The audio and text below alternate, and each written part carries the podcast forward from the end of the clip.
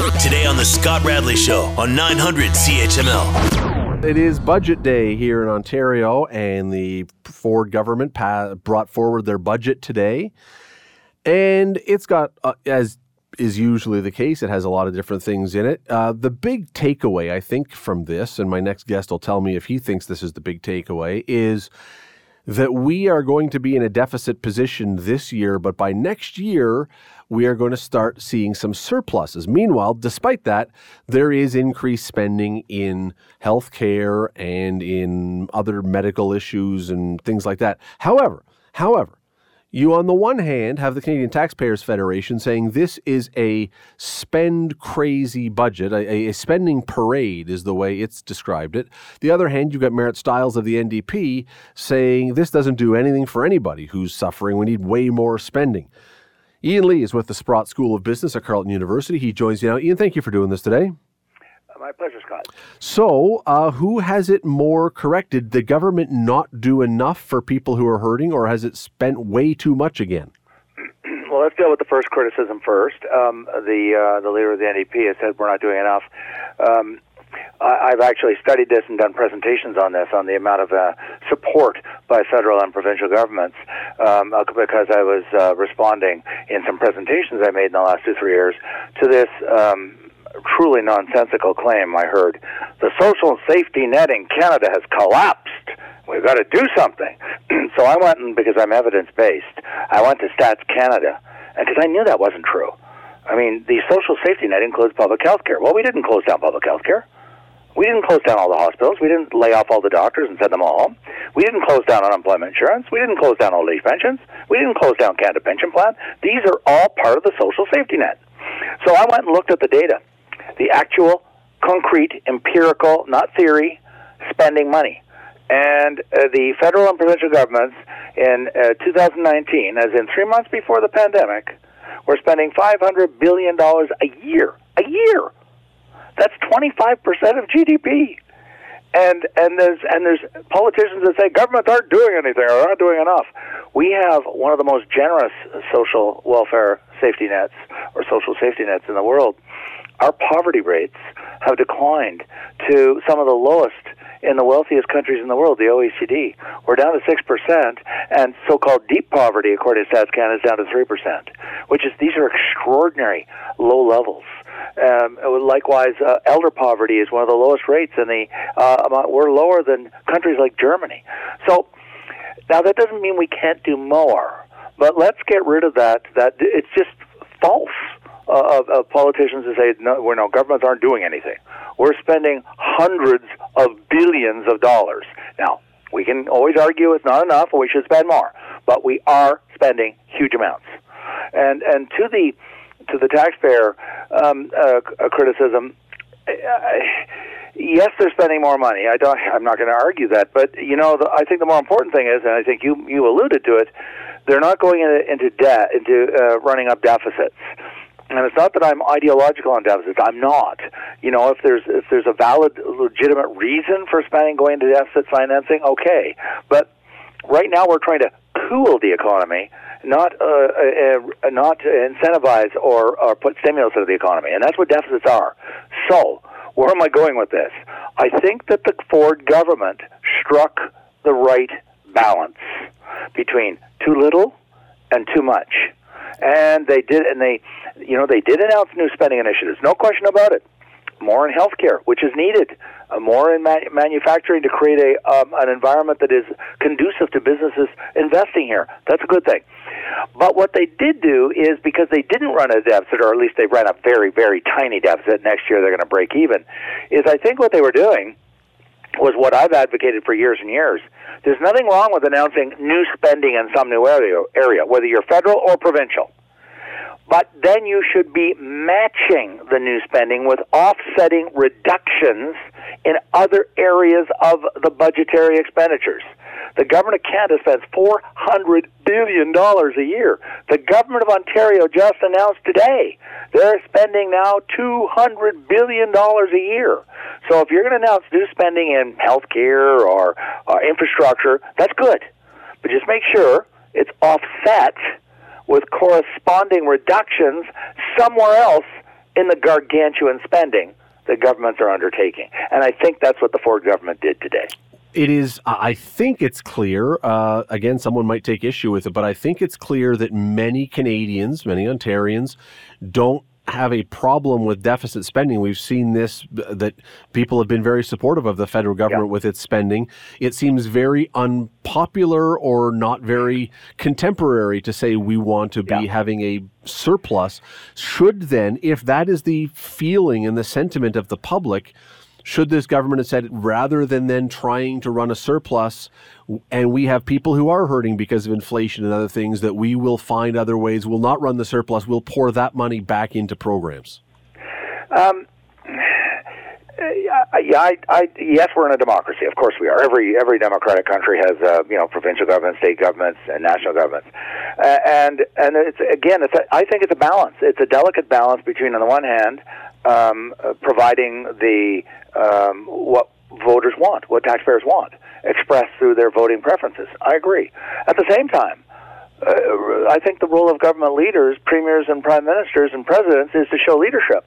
And when they have a, a policy demand imposed on them that they know is going to hurt the economy or hurt the country, they have a, a duty, I believe, uh, to stand up and say, no, people, I'm sorry, I, I'm not going to go down that road because it's not good for us in the medium longer term. It's going to hurt us. And so I, I think that, uh, and, and to your point, uh, exactly about people suffering. I don't dispute that. I'm not trying to be callous. I'm saying that there are different, I am arguing that there are different ways to slice and dice and address problems. Today they did something that I thought was extremely innovative and they should get more credit. They announced an expansion of the authority to pharmacies to uh, prescribe all kinds of routine drugs. People say, "What on earth that got to do with it?" Well, there's millions of Canadians who don't have a general a GP, and they can't go to their doctor to get prescription drugs when their kid is sick. And now what they've done is they've granted them access. Well, I think that's as important as increasing um, uh, uh, income support checks by a few dollars more a month. If you can access and give, uh, I mean, there's a, a drugstore on just about every corner of every street in every city in this country, as far as I can see. And so what they've done is they've radically increased by that executive decision or governmental decision. They've radically increased access to, to people often who are low income or modest income who don't have a doctor or they can't get in because there's a queue uh, that takes a long time. That's the kind of strategic thinking, of clever thinking. We need more of that. Sometimes just throwing money at a problem saying, I'm going to give you another $10 a month on your old age pension check, doesn't address what the problems are that that person is facing. Sometimes they're facing problems that aren't a, quote, money problem per se. They just can't get to a doctor. So I thought that today, that's the kind of more creative, strategic policy making that is needed. As I, I strongly support the idea of clinics for routine medicine outside of the hospitals. I don't mean major stuff. I'm not talking heart attack, oncology, trauma, um, mental health. That's going to that must be continued to be delivered in in traditional, very high tech and expensive hospitals. But there's lots of stuff like my my knee replacement that didn't have to be delivered in a very expensive hospital in Ottawa. You know, there's a lot of stuff delivered, routine medicine that we deliver in the hospitals, which are very expensive, which could be delivered much more effectively and efficiently and and and and quickly to people that are suffering by putting them into clinics mm. in shopping centers, for example. That again is the kind of clever thinking. It's not just only stand up and promise to throw more money at somebody and give them another ten or twenty or thirty dollars a month on their UI or uh, social assistance check or whatever. It's often access to things, and so I thought that they went down that road today. I wish they'd gone further. I wish they'd gone further, but they're going down the right road. Very quickly, because we are short on time, one of the really interesting things is they've announced that they've got a contingency fund of $4 billion. And I'm thinking, why have a contingency fund? Either put the money against the debt, or if you run short, governments are allowed to borrow and we don't necessarily we can always do that. Why why set aside this money or or even give people a break on their taxes? Why have a contingency fund sitting on hand? Uh, scott i'm not just saying this to go, go to go along with you because i'm not afraid to disagree with any journalist i promise you i assure you. That was exactly my reaction. I mean i think that contingency funds are i mean it's not that they're illegal let's be clear. I understand very clearly what a contingency fund is okay? But and and i understand in a condominium once upon a time many years ago and my very first home, I was the president of my condominium corp. And it was a very small condominium corp. There was only 80 owners in the place. I understand putting away a contingency fund in a very small economic entity, in a small business, in a small condo corp. But the government of Canada, the government of Ontario, is backed up by the taxpayers Right, of the totality right. of the economy. It's unnecessary. It would be better to either, as you said, pay down the debt or tax reductions or in uh, new program spending. I, I don't think not only is it not necessary, I think it's it's you're wasting opportunities. If you've got that money to put away, then either, like you said, reduce taxes for whoever you think is is paying too much, or put it in more into healthcare or into creating more clinics or into uh, incentives to create the Ring of Fire and get the Ring of Fire going. Something like that that's more uh, infrastructure that has a strong economic payback for the economy. But uh, I, that's almost the idea of a contingency fund is almost like that biblical story. I'm not religious, but that biblical story of the guy who buried the money in the sack in the backyard. Mm-hmm. It, it's you're you're wasting it. It's not putting it into a contingency fund is not productive. It's not useful. It's not. You could get a much bigger bang for buck for society yeah, if you yeah, did something yeah. else. It's it. interesting. And you know what? There's, I mean, there's another story in the Bible about the contingency fund where David says to store up for seven years because there's going to be a drought. I mean, there's a point when it makes a lot of sense. I'm not sure it did here. I wish we could talk about it more. Ian Lee from the Sprott School of Business. Thank you for this. Thanks very much. Thanks. You're listening to the Scott Radley Show podcast on 900 CHML. Day two, well, not day two of the China situation as far as involvement with our elections and stuff, but day two with the huge crisis with uh, the story about Han Dong, the Liberal MP. Uh, from Global Sam Cooper. I want to bring in Tim Powers. He is the chair of Summa Strategies. Uh, joins us right now. Sam, or uh, not Sam, Tim. Thanks for doing this. Yeah, and uh, sorry, Scott, for all the noise. As I told you, I'm at the Senators versus Tampa game, trying to keep an eye on my son who's trying to get pucks at the warm up. That is that so. is that. Is, yeah, you're a good dad for doing that and uh, for getting him there. Um, one of the things, so your company, Summa Strategies, one of the things that you guys do that's on your website, people can read about it, crisis communications and management. In the last 24 hours, has the government done a good job at that? They haven't done a good job at it for weeks, Scott. Uh, Scott. That's why they're you know constantly falling behind on this story or blowing up on this story. The Han Dong story of yesterday now is another pylon. You saw that question period today when Pierre Poilievre after the, the Liberals trying to get some clarity on what they knew or didn't know about Han Dong. I mean, some of this may culminate tomorrow or take a new twist tomorrow when there's a joint press conference with uh, President Biden and Prime Minister Trudeau. But so far, Scott, everything they have done to try and make this story go away has not happened. The last thing I'd say in the long answer I'm giving you, they've got a pretty fearsome opponent, and it isn't the political opposition. It, it is the uh, people in the security establishment who are giving journalists like yourself information to write these damning stories. Well, one one of the things, and, and like I don't want to uh, read too much or interpret too too much, but you're hearing on social media in people's conversations. One of the things over and over is every time there is a direct question being asked, it seems, of someone in the government, what you're getting back is a word salad of nothing. Yeah I that seems to me, and this seems to be the perception that every time that happens, it says, "Oh yeah, there is something to this." Because if I just said the clear answer, we might understand. But it, it seems this is not working. That people are interpreting this as a sign of guilt. Is that a is that a, a oh, fair oh, description?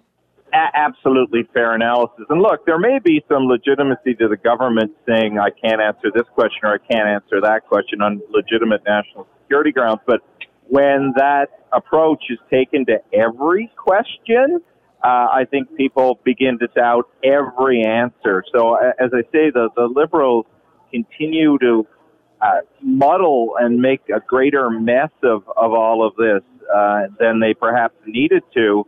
And, uh, you know, our, our company owns Abacus Data, as you know. Well, we're going to have a poll coming out the next day or so on where Canadians are with this particular story of alleged Chinese electoral interference. The last time we looked at it a week and a half ago, you know, eight in 10 Canadians knew about it, which is not surprising. Only really 25% of Canadians were paying attention to it. I wonder if those numbers have changed because of what has transpired the last few weeks. Uh, yeah, I wonder too. At the same time, though, and Tim, I you know I almost wonder again. Uh, social media is a terrible place to try and get any kind of accurate read on what the public is is saying because the loudest voices are the ones using that. Nonetheless it does seem like you have divided the country into two well dug in camps one that says that the liberals are corrupt and that China has infiltrated them and all the rest, and the other that seems to say it doesn't matter what you find, I don't believe any of it anyway, yeah. and the alternative is worse. It seems we've hit almost a stasis here of we're not moving. Yeah, there's not a. I, I think you've, you you picked that apart well. I, I, I think whether whether the country's divided in two, three, or four, I think the overwhelming thing is their distrust is rising. And we saw what in institutions and politicians, not just liberal politicians, but mostly liberals are the focus right now. And that's not good for the whole of this. So that drives us back to whether there should be a public inquiry or not. And I think the more, you know, if you take the the opposition arguments out and the politicization out of, of it out, if you could, maybe the value of a public inquiry is to try and have a healthier dialogue about what is actually happening in our democracy and how it is corroding and if there was specific corrosion around what China did and the like. But each day it seems it's getting worse and more difficult to have a reasonable conversation about this and other stories it, it, does seem going back, and it may go before Bill Clinton, but Bill Clinton seems to me to be the guy who sort of started the hey, when you're in a crisis, just try and run out the clock, and eventually yeah. people become fatigued. It almost seems like the idea of an inquiry and everything else. It's like let's just drag this out as long as we can, and eventually people are going to lose interest. Except, in, even in the case of Mr. Clinton, he didn't have a very determined, it seems, cadre, or maybe it's one person, two people, who knows how many it is within the secure, Canadian security establishment who basically put their hands up, uh, some of them, and said this is enough. I heard an interview with uh, Michel uh, Juneau-Katsuya. Name will be familiar to you. He's a former CSIS agent. Um, he uh, does a lot of media now. He was making the point today with a colleague of yours elsewhere that, look, um, uh, Canadian security agents have been telling different prime ministers and different governments for years that this issue with China and trying to subvert democracy is real and you need to pay attention. His thesis was, you know, they've crossed the Rubicon now, meaning the security establishment. They finally believed if no one is going to listen, listen to us within government, we are going to go to the public. And that seems to be where we are. All right, let me throw one other thing at you here before I let you get back to the hockey game, and that is this. I am totally baffled on one thing that was happening in the House of Commons today. For a week or there, or even more, it seems we have had Pierre Poilievre and the Conservatives screaming for a public inquiry. And today, Jagmeet Singh tweets out Despite attempts by conservatives to block it, we have managed to get an independent public inquiry vote to happen. Uh, what am I missing here? I thought, how can you say, how can anyone say that who's on well, what I side? I think the thing is, is um, explaining the influence that he's had. The only, like you, um, I, I think Mr. Singh is pointing, like you, I haven't heard that that has been committed to.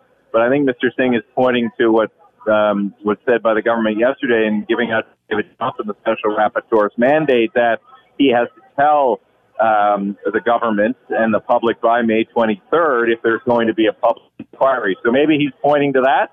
But as I stand here watching this hockey game or about to watch this hockey game, I'm not aware that an official public no. inquiry has been called. No, they, they, they had a motion urging the government to launch it, which passed, but that doesn't mean there's necessarily going that to be one. Mean shag all unless it was a confidence motion, doesn't mean anything. Yeah. Okay. Last thing before I let you go. At this point, with everything that's gone on, especially this story from yesterday, can David Johnston, can he possibly come back and say we don't need a public inquiry? uh, it would be very difficult for former Governor General to do that. Um, yeah, he's a very able to person, as I think many have argued.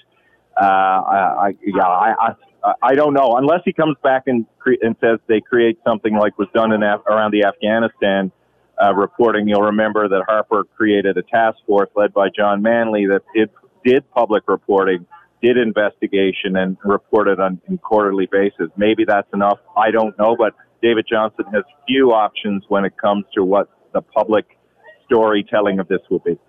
Tim Powers, the chair of Summa Strategies. Enjoy the hockey game tonight. Thanks for doing this. Thanks, buddy. Bye.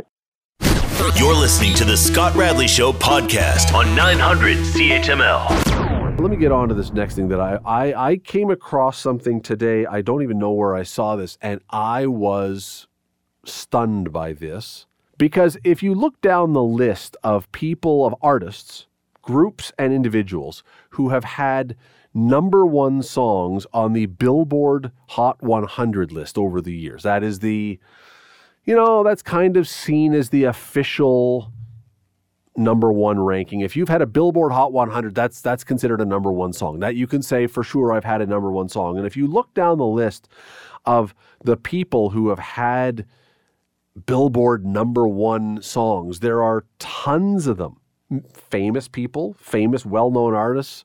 I mean, I'm just looking at the list alphabetically, so it's going to come up like ABBA. Okay, obviously. Bryan Adams. Sure. Christina Aguilera. Yeah. The Animals. Paul Anka. Yeah. Louis Armstrong. Okay. But you've also got Ace of Base and Ashanti and Iggy Azalea and um, I don't know who else. we- Mr. Acker Bilk. I never even heard of that person. Um, on and on and on. Anyway, let me bring in Eric Alper. He is a music publicist. He's a music writer. He's a guy who's involved in the industry. Sir, how are you today? I'm good. I can name all of the group of seven. You ready? Iron Man, Captain oh, America, Oh, yeah, there you go. Oh, Thor. No, Yeah, I I, remember. I remember being in, in junior high school, and the the group of seven was our version of Menudo, because once you got too old or you died, they just brought in another member. That's right. Yeah. They, they once they passed away, they uh, yeah, it's true, it's true. But uh, and did you ever have field trips to the McMichael Gallery?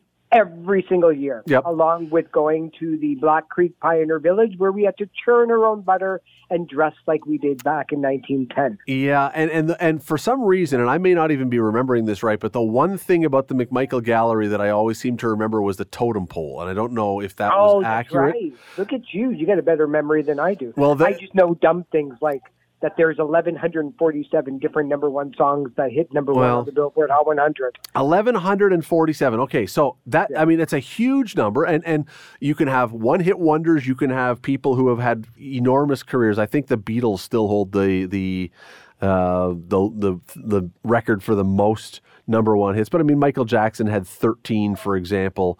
Um, yeah, Mariah Carey leads with 19. Is it Mariah Carey? Okay, Elvis Yeah, has she beat the 18. Um, they've got the Beatles here on this list with 20, with Mariah at 19. But regardless, the, the Beatles are up there anyway. So I started going through this because what I saw today was who never has had a number one song, and I almost, almost. Eric fell off my chair. Let me go through some of these names because there is no possible way this is true except it's true. How in all that is good and pure in the world has Bruce Springsteen never had a number one song? Yeah, you know, when when you think about how many songs there are, so there's a hundred songs in the Hot 100. All of them have fabulous people working them at radio. All of them have strong radio potential. Um, all of them have tour dates for the most part. Um, Bruce Springsteen, he got as close as number two for Dancing in the Dark Yep. from the Born in the USA album, but it just happened to be in the same year, in the same summer, that some guy named Prince released Purple Rain. And When Doves Cry was the number one song throughout all of it. Springsteen has written a number one song. He actually wrote Blinded by the Light Right. for Manfred Mann's Earth Band um, that hit the number one uh, in 1977. But sometimes it's just right song, wrong moment. Because if you get stuck when, oh, I don't know, Harry Styles or The Weeknd released their album, well, you just might have to wait your turn. I, I mean, look, the fact that number, the fact that Springsteen's highest song was "Dancing in the Dark," as opposed to, because I thought for sure "Born in the USA" would have been a number one song, but it's not even, Right. not even close. And by the way, yes, "Manfred Mann." Did he write the lyrics to "Manfred Mann" in the most misunderstood lyric in rock and roll history? I don't know. Anyway, um, okay. So other people who, um, uh, again, shocked me. Not not as much, But Backstreet Boys, I thought, how in the world did Backstreet Boys never have? uh, Because even if Springsteen, you go, okay, well, he's maybe a more um, credible artist. I don't know if people would say that, but Backstreet Boys seem to be exactly chart material. That's what they're designed for.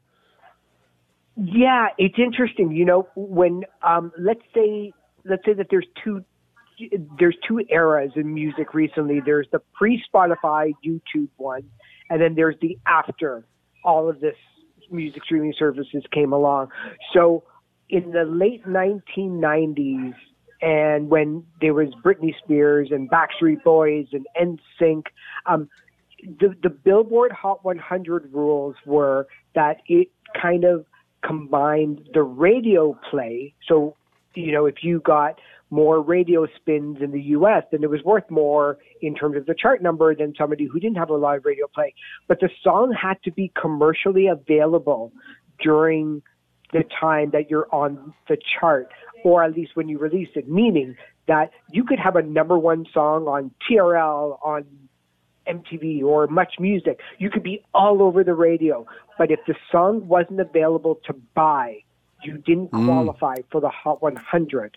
And it was only until around Spotify and YouTube came along that they said, okay, now we're going to add streams. And now you don't have to make it commercially available because there was only one real website that allowed you to buy downloads, and that was iTunes. So they didn't want to make Apple being the only place. Right. So depending on the era, certain ways of popularity of a song weighted more than some other one. So with the Backstreet Boys, they hit number two with Quit Playing Games with My Heart. But I Want It That Way was number one on the radio for a couple of weeks, but it wasn't a commercially available single. They didn't make it available on CD to buy only that song or cassette single. Therefore, it didn't even make the chart. It wasn't qualified. So it only hit number six. If it would have been for sale at record stores, it would have easily hit number one. Okay, so someone though who would have had their stuff available for sale at a time when they were pumping out hits, another person never had a number one hit. James Brown, the Godfather of Soul, never a number two. Sorry, number three. Uh, I got you. I feel good was number three. Living in America, number four. That's the highest he ever got. I again, how is I feel good not a number one song somewhere along the way? Yeah, so let's go back into this whole different era, different um, different ways of hearing music and seeing music and buying music was different. In the time that James Brown in the 60s, you didn't have MTV or much music, so video play was out. Obviously, you didn't have music stream, so that was out. The big difference was that, that Billboard had a R&B chart they had a black music chart, which is just their way of saying if you were black, you were segregated too, you're on this chart. Didn't matter what kind of music you played. Um, they had a pop music chart.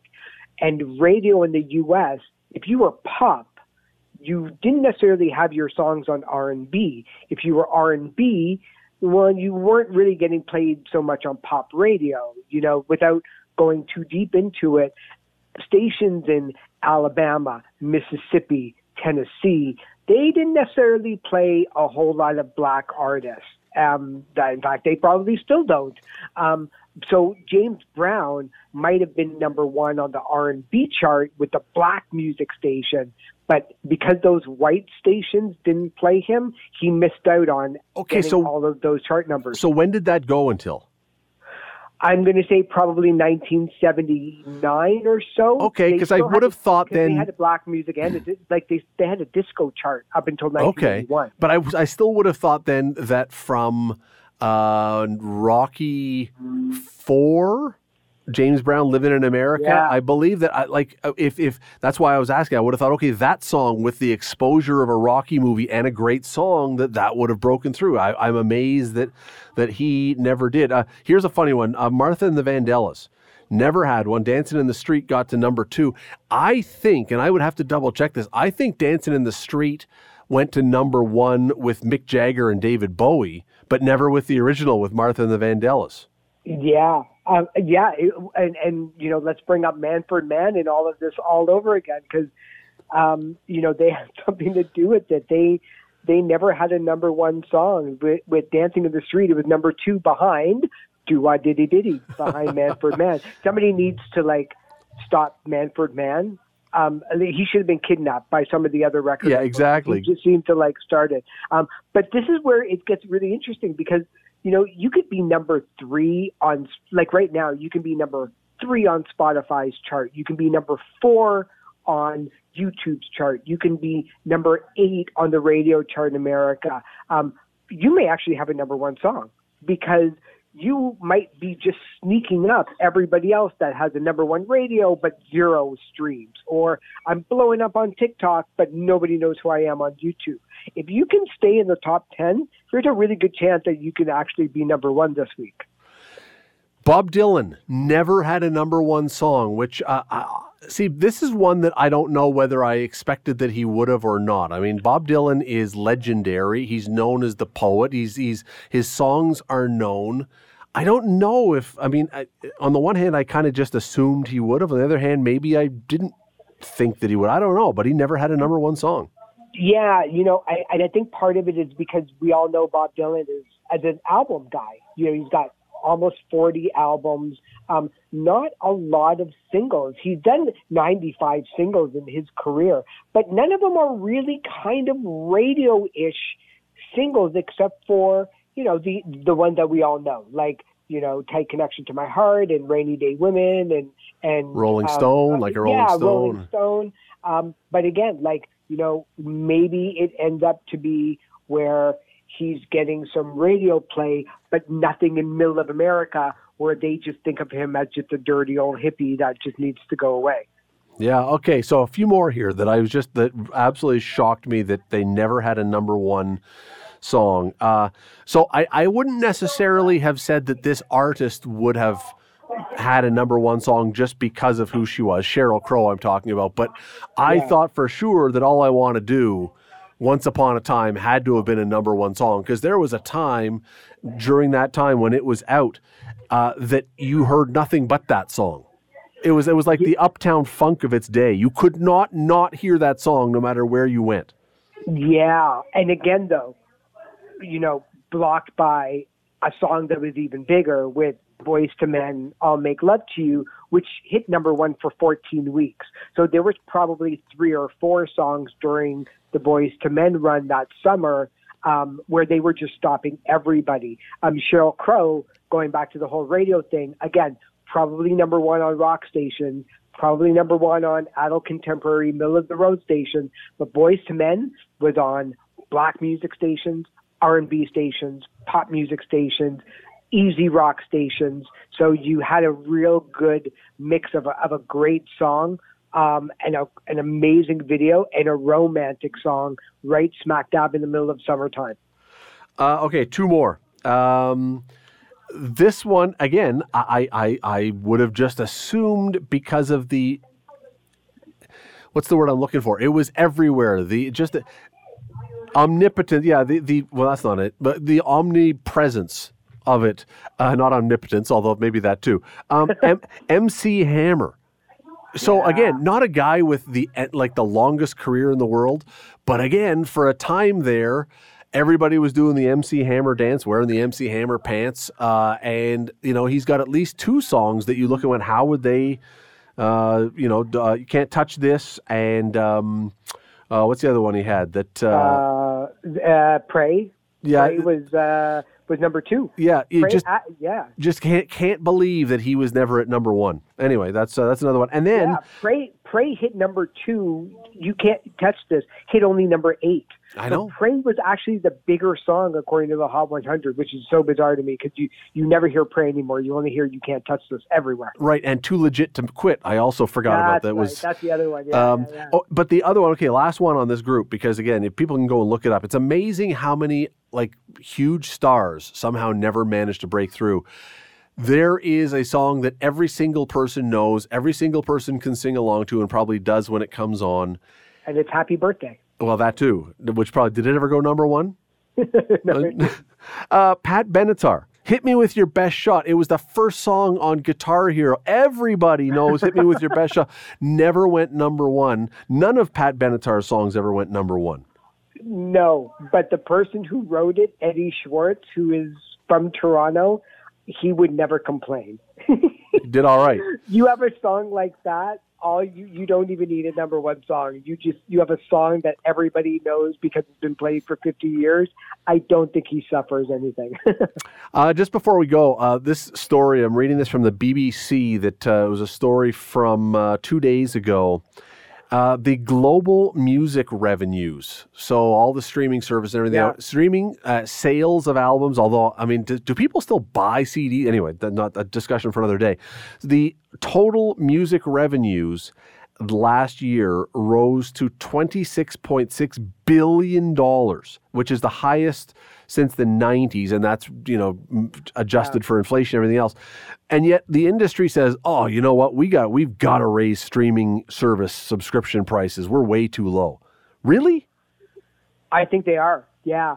For the for the a la carte ness of having 75 million songs at your disposal for 9.99, what it really just always comes down to in the past and forevermore is that the one percent are really going to make about 85 percent of the income. So don't cry any tears for the Ed Sheerans or the Weeknds of the world um, or Drake. Um, the middle part of it is is getting completely separated, where you're either making a lot of money or you're barely making more than ten thousand dollars from your music on a consistent basis. So yeah, I think that there is room to grow. Um, that number is definitely helped by the rise of vinyl too, because vinyl just exploded again last year. Um, you know, it, it's about a million and a half, a, billion and a half dollars vinyl records made this last year. So it's not like you know more than 10, 15 percent of it, but certainly that that's helping keep music cool though. 26.6 billion. No, for anyone who says that the music industry is dead because nobody buys albums anymore, 26.6 billion dollars. Dead because Bruce Springsteen and Bob Dylan never had a number one. That's right. Yeah, it died a long time ago. uh, Eric Alper, always appreciate time doing this. Thanks for, for taking Oh, a few happy minutes. to do it. We'll talk soon. The Scott Radley Show. Weekday evenings from 6 to 8 on 900 CHML. The Scott Radley Show podcast is available on Apple Podcast, Google Podcast, and wherever you get your podcasts. I'm Scott Radley. Thanks again for listening, and do not forget to subscribe to this podcast. It is free. You will never miss an episode, and also be sure you rate us and review us. Whatever you think of us, we'll take it. Thanks for listening.